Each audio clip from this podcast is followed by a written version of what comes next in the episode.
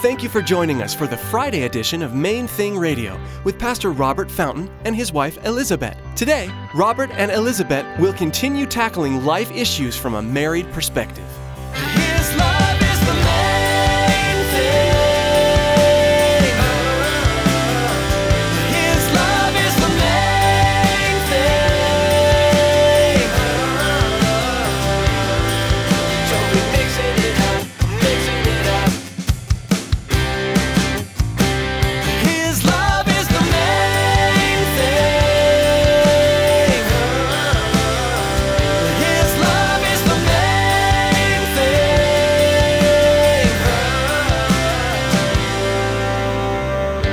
1 Corinthians 2, verses 4 and 5, he says, My speech and my preaching were not with persuasive words of human wisdom, but in demonstration of the Spirit and of power, that your faith should not be in the wisdom of men, but in the power of God. Our goal is not that people would be impressed with us, but that they would come to know and be impressed with our Father. In the family of Christ, to be a spiritual leader is to be an example and a servant. We aren't called to the type of leadership that puts us up on a pedestal. We are called to glorify God and serve others with a selfless, sacrificial heart. In today's message, Pastor Robert will teach us what it means to be a faithful, godly leader. Well, let's join Pastor Robert with part four of his message Godly Leadership.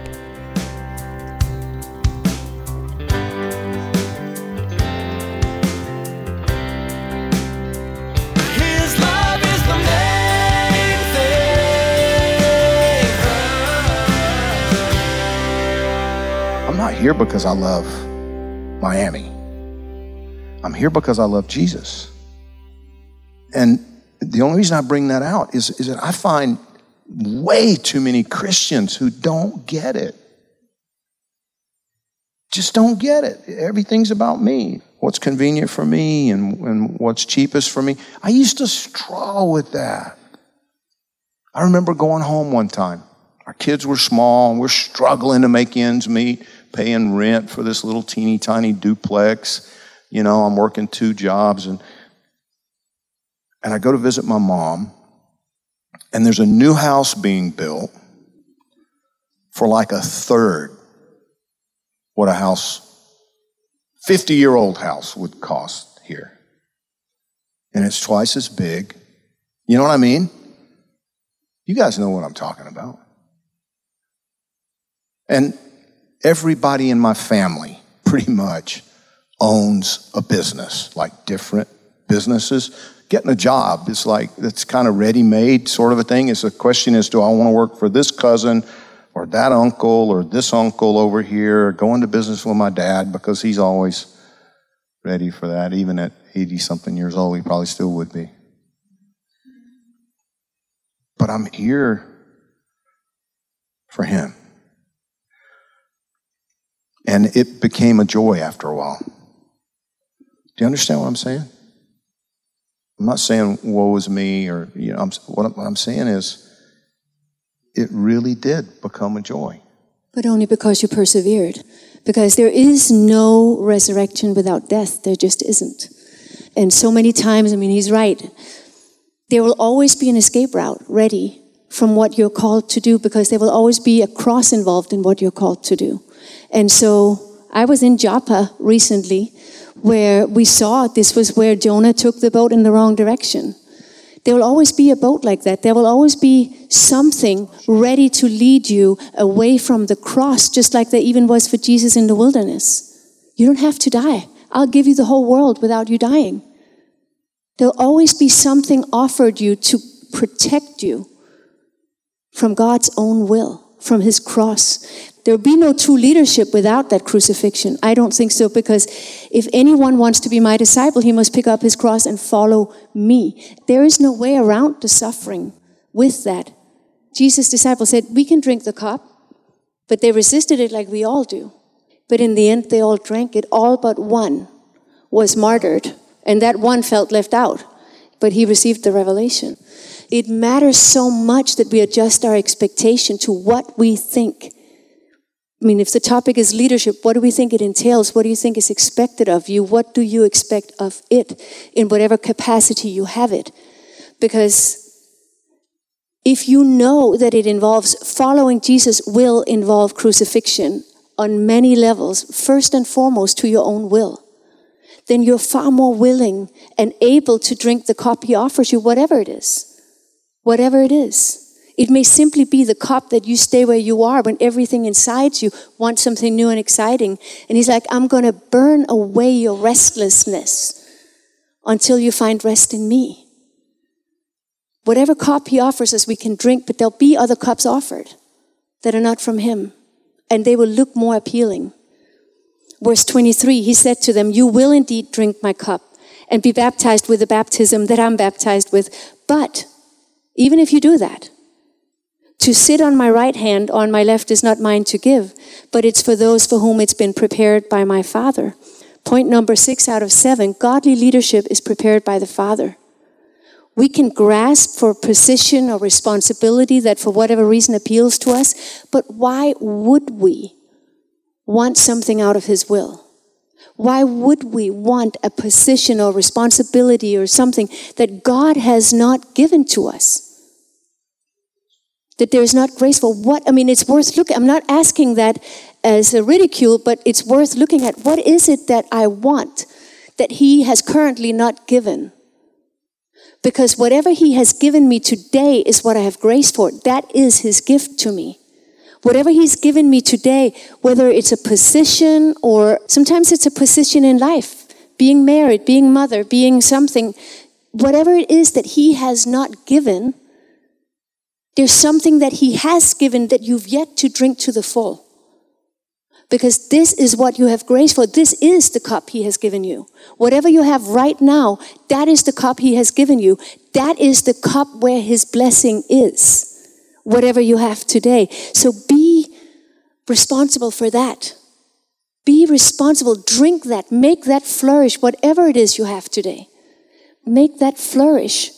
Eric and I met with a drummer a while back, and he talked about how to train drummers. And he's like, if you can, as a drummer, even though it's so boring to just drum to a metronome, if you can make that metronome sing, then you can drum.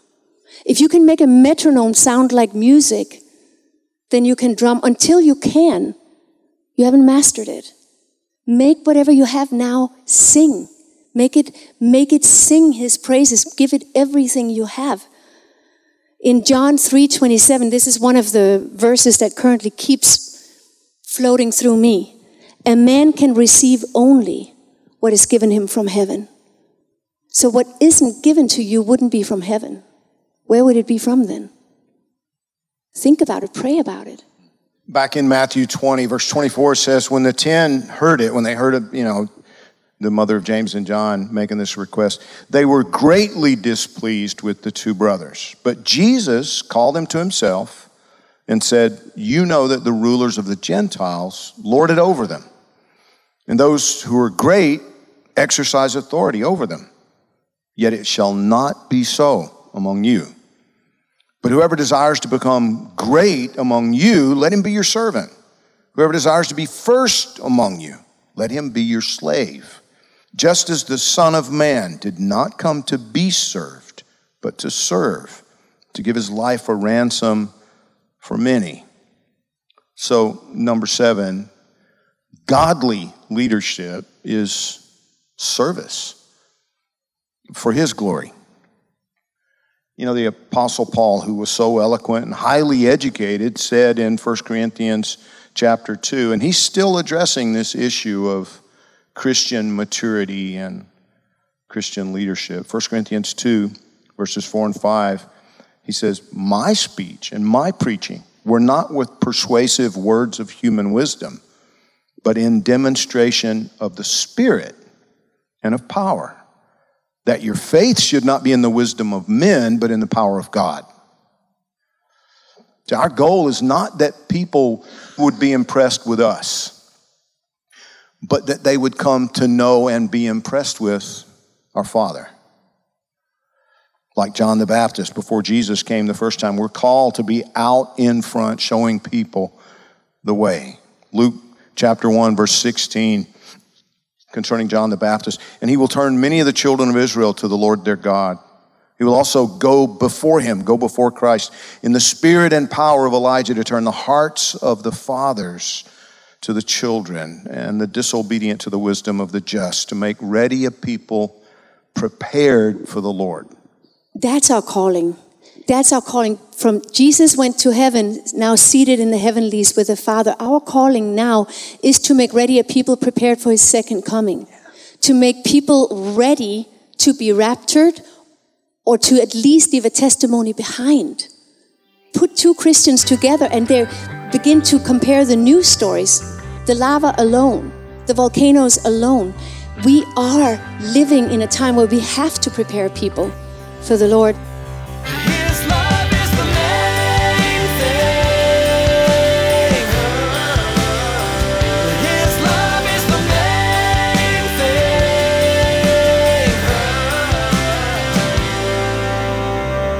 thing. Though one may be overpowered by another, two can withstand him. And a threefold cord is not quickly broken. This verse is from the book of Ecclesiastes, and this is at the very heart of the vision for this special Friday edition of Main Thing Radio. Jesus, Pastor Robert, and his wife Elizabeth, a threefold cord presenting God's Word in a way that will inspire you in your own marriage and walk with God. Pastor Robert's vision is that through this fresh method of approaching God's Word, that husbands and wives will be equipped to face the world on a united front, as one team joined together by God, sharing the light of Jesus Christ with the lost and dying world all around us. Monday through Thursday here on Main Thing Radio, we share messages from worship services at Calvary Chapel, Miami Beach. But today's message is unique. As you listened today, we're confident that you heard from God through Pastor Robert and Elizabeth. Well, that's all the time we have here for today. On Monday, Pastor Robert will be back with us teaching through God's Word verse by verse. So make plans to join us on Monday right here on Main Thing Radio.